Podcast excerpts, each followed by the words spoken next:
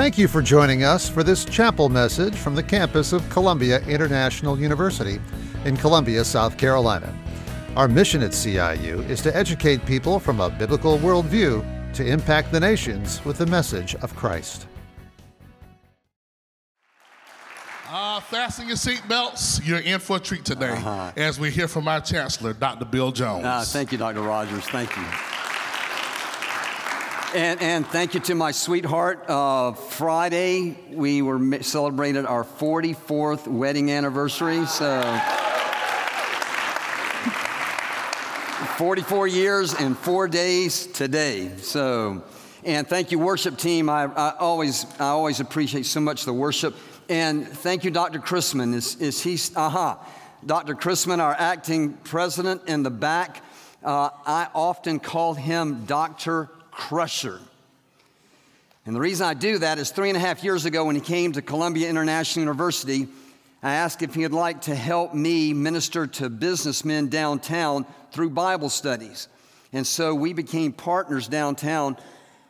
It's been almost four years now.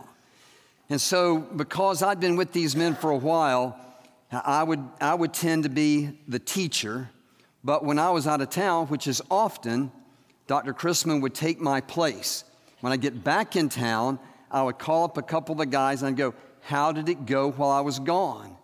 And every single time they said, He crushed it. So he just became known as Dr. Crusher. So thank you for crushing Proverbs chapter 3, verses 5 and 6 last week at the President's Chapel. Really appreciate that We would trust in the Lord with all of our might, not lean on our own understanding, but in all our ways acknowledge Him and let Him direct our paths. Thank you. Well, I've just returned from preaching in Florida. It's where I actually, the church where I proposed to my sweetie over there. We were, uh, I was just out of college.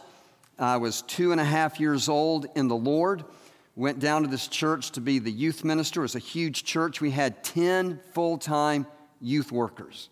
It was an exciting church. We saw hundreds of kids come to Christ. But when I first got down there, I, I wanted to be usable. I wanted, I, I didn't want anything to be blocking God moving in and through my life as we ministered to other, other people, these students in particular. And so I prayed and I said, Lord, is there anything in the way? And he brought back the time when I was 10 years old in fifth grade. I was the head of a major crime syndicate, and every day after school, I would walk home and I would stop by, it was an old chain called Majik Market, and then across the street was 7 Eleven. I would stop at each store and steal one, do you remember those pink bubblegum cigars? Are they still around? It's been a long time since I've smoked, so. I would steal one from Majik Market and one from 7 Eleven, take them home. The next day, I would take them back to school, and I had a friend in fifth grade named Philip Wilson. He loved those things, and he would pay me a dollar for each one. I had zero cost of goods, you business students. I had zero cost of goods. I was selling them for a dollar a piece. I was hauling in the money for a 10 year old. I finally repented of my ways and I quit doing that. I think we probably went to different schools after fifth grade. Otherwise, I would have kept selling them. So I'm sitting there in church and my conscience started bothering me. I said, Well, God, I, want, I don't want there to be anything inside of me. So I'm going to make this right.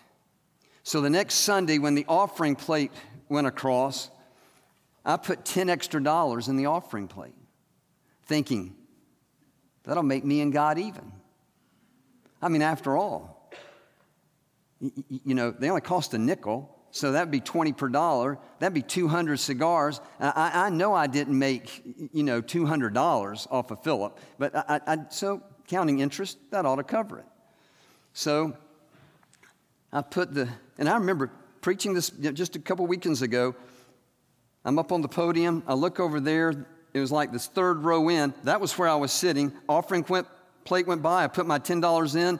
It got like to two people down, and I felt the Holy Spirit speak to my heart saying, Nice try. But that doesn't cut it. So I ended up writing letters, formal letters, and signing them and giving my address so they could come back and get me.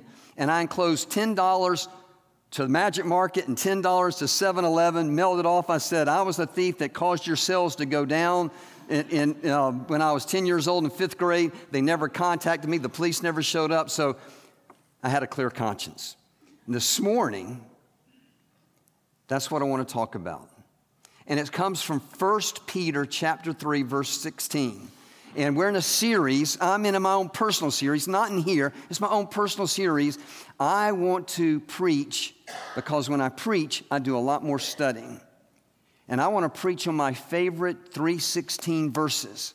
So just to review, last year about this time, maybe in the spring, I spoke on 2 Timothy chapter 3 verse 16. All scriptures inspired by God and profitable for teaching, for reproof, for correction, for training in righteousness. Verse 17, that the man, the woman of God may be adequate, equipped for every good work. And I talked about getting a grip on God's word and said if you really want to get a grip on God's word, there are five fingers that will help you hold on to the infallible, inerrant word of God. The weakest finger is hearing, the next finger is reading, a stronger finger is studying, a very strong finger is memorizing. But if you don't meditate, you can't keep a grip on the scripture. And then just in November, spoke on Ephesians chapter 3, verse 16. And that says that it's part of a prayer that God would grant you according to the riches of his glory. Not, remember the illustration there? Not out of his riches, and we gave a little crumb of our chocolate chip cookies. Remember those? But according to his riches and the whole platter of chocolate chip cookies. That's according, that he would grant you according to his riches that you would be strengthened with power through his spirit in your inner man. Well, this morning, turn your Bibles to 1 Peter chapter 3 verse 16. And this verse says this and it exhorts us. Peter exhorts us, 1 Peter chapter 3, verse 16. And keep a good conscience. So, in the things in which you were slandered, those things in which they slander you according to your good behavior, they may be put to shame. That was pretty sorry quotation. And keep a good conscience. So, in the thing in which you were slandered, those who revile your good behavior, they may be put to shame. So, as tends to be our habit, let's take key words and let's play them out and see what we can learn and apply to our lives from this verse. First word, and keep a good conscience. Keep a good conscience. What is our conscience? The best way I can describe it, how many of you own a car? Okay. Have you ever had one of the lights show up on your dash that wasn't supposed to light up. Okay, they're called warning lights. It means something's wrong. Sometimes they're called, who knows the other word? Idiot lights. Now, now why do you call them idiot lights? Because you've been foolish if you haven't taken care of your car and you've been foolish. Another word, you've been an idiot and, and this light is saying something's wrong. So your engine is, is under the hood. You can't see it. There's a dash there, there's a hood on top. You can't see your engine. So you don't really know what's going on unless the warning light pops up and says, it needs, it needs water. You need to put water in your radiator. Or your battery, it's going down. You need to recharge your battery. Or, more often than not, I didn't have a warning light come on, but it does say in my car, it's getting so, you know, the cars are getting so advanced, it says, hey, Bill, you need to fill it with oil soon. He's just giving me a head start because it doesn't want to embarrass me by saying, hey, fool, you didn't put oil in your car. Which reminds me, Dr. Rogers, I think you were here at the time. One of the students the warning light came on. It said oil, it needs oil. So the student went and bought a quart of oil, opened the gas can, I mean, the gas uh, knob, poured the oil into the gas, and then a lot of other lights came on. So we can't see what God's doing inside of us. And so, to help us know when things aren't right, a warning light will come on, and that's our conscience. And it says, hey, something's not quite right. You need to open up the hood, look inside, and see what you can do to make things right. Now, over the years, so when I was a, a, new Christian, I'm thinking, I don't want any sin underneath the hood because I want God to use me. But I've learned over the years there's something much better than just being usable for ministry. God's purpose is He's not so concerned what we can do for Him, He's much more concerned what He can do in us. And when our conscience, the warning light of our conscience goes on, He's saying, I, I want to deal with your sin, with your disobedience. But far more than that, I want to draw you deeper into fellowship with me. He wants to hold us tight. He wants to know how much He loves us. And when sin gets in the way, it's hard to have that closeness. And so uh, we just don't know. So the warning light of our conscience comes on. That's, you know, I have so many memories back at that church. I, I served there six and a half years. And one of the times I was there, I mean, it was early on, my conscience started bothering me about cheating in college. Now, I didn't go really, I didn't go to a college. I went to an institute. Most people go to colleges. You know, I went to an institute, Georgia Institute of Technology, Georgia Tech. You didn't, if you could add, you did pretty well there. So, before we graduated, I'm, I'm telling the absolute truth here. Not that I haven't been telling you the truth, but I, am still telling you the truth we had to, every student had to pass an exam showing that you could read and write. I learned in the first grade how to read and write. And I was, I was, I was indignant. You're, it was a spring day. And spring in Atlanta, they're wonderful. And, and I was ready to graduate. And so we had to sit in this big auditorium and take this simple test. It took about an hour to prove we could read and write. I said, This is not right. So I had two friends, one on either side. I said, Listen, can you read and write? Yes. Can you read and write? Yes. I can read and write. Here's what we do you do section A, I'll do section B, you do section C. And then you give me C, I'll call up the answers, we'll fill them out. You give me A, I'll call up the answers, We fill them out, and then I'll I'll call you what I tell you what I did on section B. We get out of here real fast. They said, This is a brilliant idea. So that's what we did. So 20 minutes later, we take our exams. I said, Listen, you go first, and I'll kind of wait a minute, and then you wait a minute, and you come. So we're not all three just marching up there. So we marched up, turned in our test. They said, You can read and write. And went, Good, we're out of here. So I get down to Florida and the warning light went on. And I was like, it was just to show if we could read or write. Stayed on. It's just not right. Stayed on. I got my 71 Nova, Chevrolet Nova, drove 10 hours back to Atlanta I didn't know who to talk to, so I went to the head of the chemistry department, Dr. Bertrand, who was, I was a chemistry major, and I said, I cheated. He goes, You? I said, Yes, sir.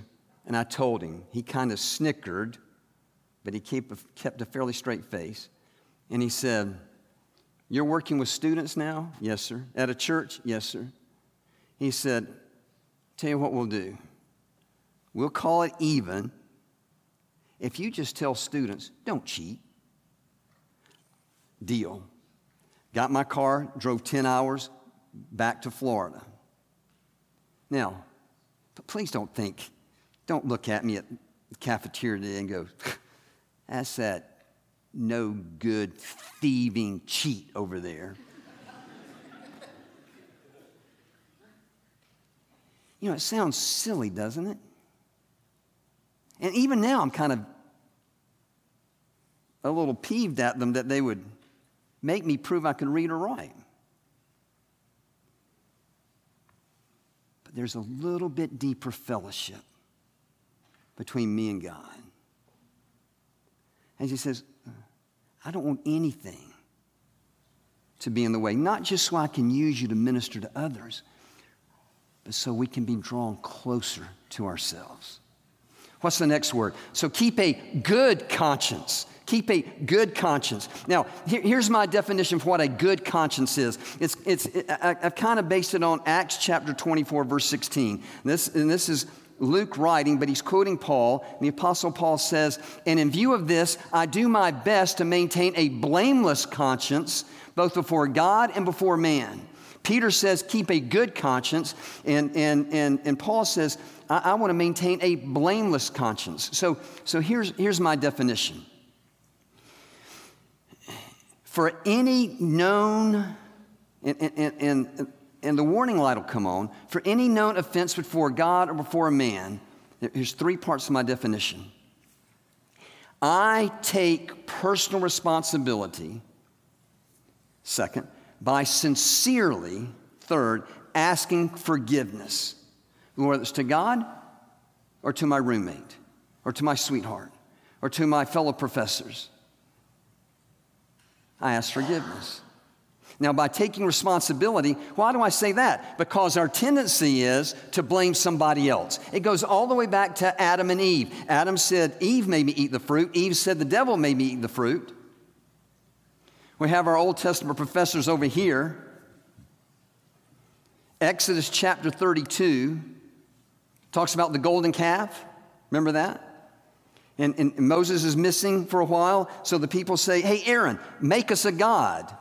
That'd be neat if we could just go around making gods, wouldn't it? Oh, okay, yeah, I'll make you a God. I need all your gold earrings and rings. And so he takes a little tool, he fashions a God, a little golden calf, he heats it up. Now they have this God and they're worshiping it. Moses comes back and he says, What on earth are you doing? What does Aaron say? Hey, it wasn't my fault. I took, first the people made me do it, and I took their gold, I threw it in the fire. This is New American Standard, and poof, out jumps a golden calf. Can you believe it, Moses? So our ten, sometimes there's just hilarious that blaming on others, but by sincerely, there has to be a sense of remorse. It has to come from the heart. It's not like when you were a kid and you get in trouble with your with one of your siblings and, and you're fussing and fighting. Your mother comes and says, "You tell them you're sorry," and with a monotone voice, eyebrows furrowed, you go, "I'm sorry." Translation when mother leaves, I'm going to beat your brains out. There's no remorse. As a matter of fact, this is looking more revengeful than, rather than remorseful. But then we ask forgiveness because we're trying to restore the relationship between us and God and us and others. Which brings me to DeAndre. Stand up, DeAndre. Now, he really didn't have to stand up. I mean, he's so big, we just kind of look out there and spot him. All right, and you may sit down. I just wanted the new students to recognize who the culprit is here. Last chapel, November, we're up here, and I just happened to mention that DeAndre tried to run over me in the alumni parking lot. But I, I had no witness. And he kept going. Remember this? Do you remember this move? He goes, Do you remember that? Oh, I remember it. He should have been going to himself, not to me. But we had no witness, so I, I, it was like, well, he said, you said. Last week, he tried to run over me again. but this time, I have a witness. Bryce Scarborough, where are you? Stand up, please. Ah, up, no. wave, wave, go like this. At, did he try to run over me? Yes, okay. I will make sure that course grade is exactly what you want it to be. so, DeAndre, um, just keep listening. All right, number three, and keep a, and keep a good conscience. Uh, so, how do we keep a good? That means we can actually lose a good conscience. Now, I've been thinking about this a lot lately. Watch this. Our fellowship with God is very closely related to our conscience before God. All right, our fellowship with God is very closely related to our conscience before God.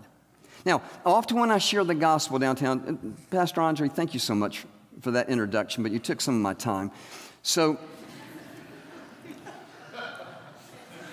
no, I, I was being serious. But anyway, so. So, when I'm sharing the gospel, a lot of times men are, are unwilling to cross over into a right relationship with God because they say, well, well what if I sin again? And here's what I explain. Let me, let's look first at our fellowship before God. Now, this is um, I'm going to go fairly quickly. I explained that this cross here is the cross of Jesus, and, on your left side is before the person is crossed over, and, on your right side is after the person is crossed over into a real personal relationship with Christ. So, so they're born again.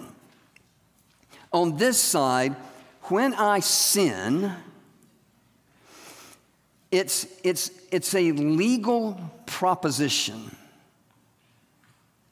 and, and what I have done, I have offended legally, I've broken the law, God's law, and I'm standing before God the judge. Does that make sense? And I stand condemned, I stand guilty. But I tell these men, once they cross over, they are still going to sin, right? You sin, I sin. DeAndre sins a lot. This is just, you know, just so, or at least regularly in the alumni parking lot. So, so now it, it's not a legal proposition, it's a relational proposition. And I haven't broken the law so much as I've broken, I haven't broken God's law so much as I've broken God's heart. Does that make sense? He loves me. And when I do wrong, it hurts him. And I'm not, I'm, I'm not breaking the heart of the judge, I'm breaking the heart of my heavenly Father.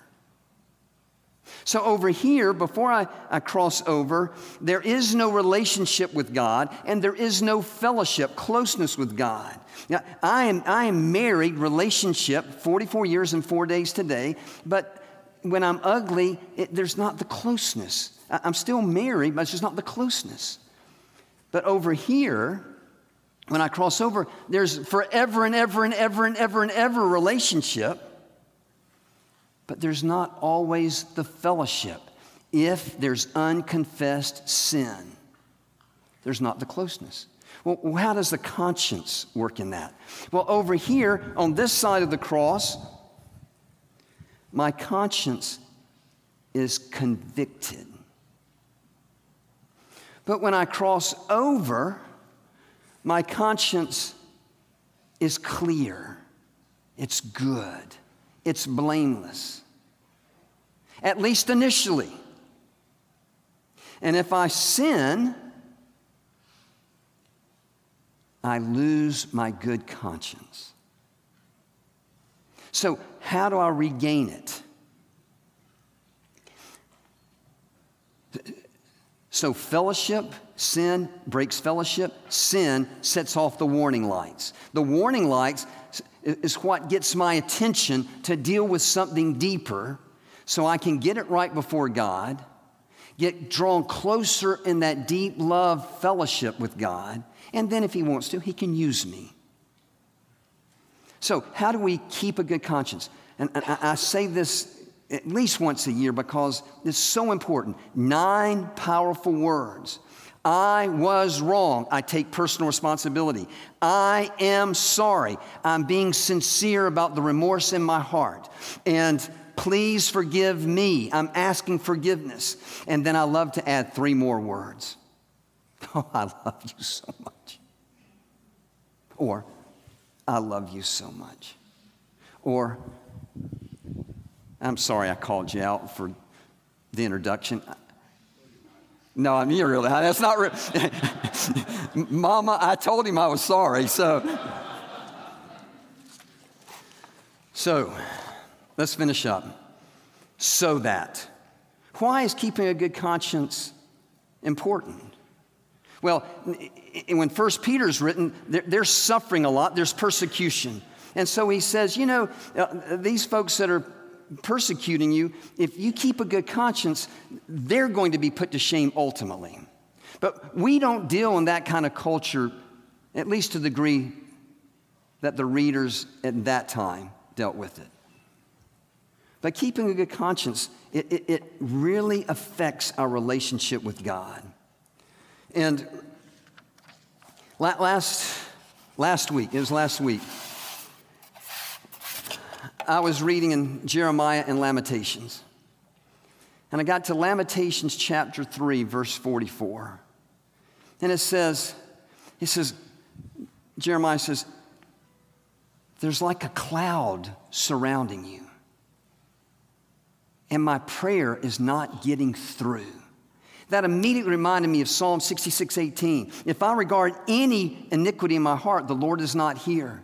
And then I thought of Isaiah chapter 59, verse 2. It says, My iniquities has put a separation between me and my God, and my sin has hidden his face from me, so he doesn't hear.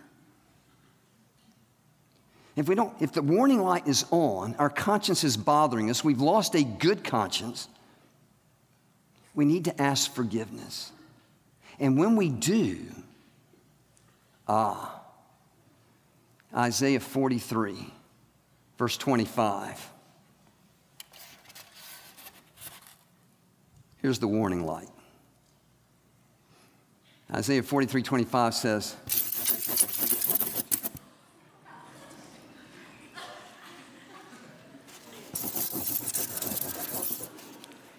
He wipes away our sin with the blood of Jesus. Micah 7:19 says, I love this. I've been wanting to do this all week long. He just treads. That's more stomping, but you get the point. I mean,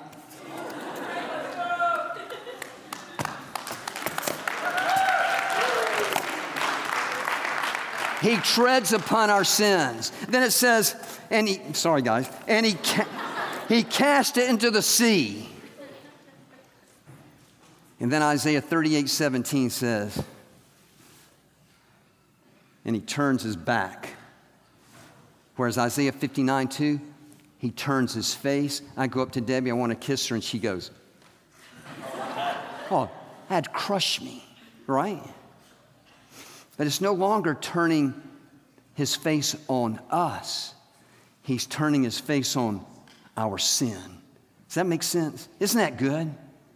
And then Jeremiah 31 34 says, And he remembers it no more. The omniscient God of heaven has a forgetter, and he forgets our confessed sin in response to the warning light of our conscience. flashing. It also impacts not just our relationship with God, but each other. And unfortunately, we tend, people tend to be a little less forgiving. That's okay. You confess. That's your responsibility. Their responsibility is forgive. That's not your responsibility. Your responsibility is to confess. It's a question.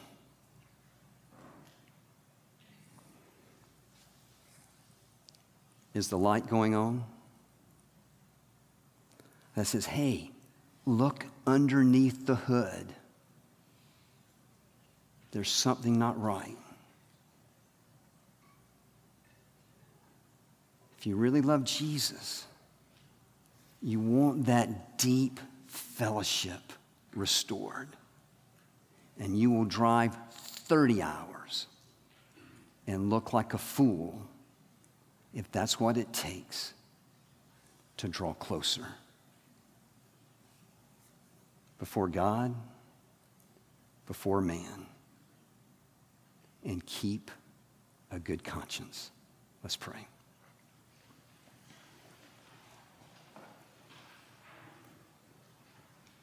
Father God, would you let there be a spirit all over campus of people freely, fully, sincerely asking forgiveness. Lord, may we draw closer to you and closer to each other.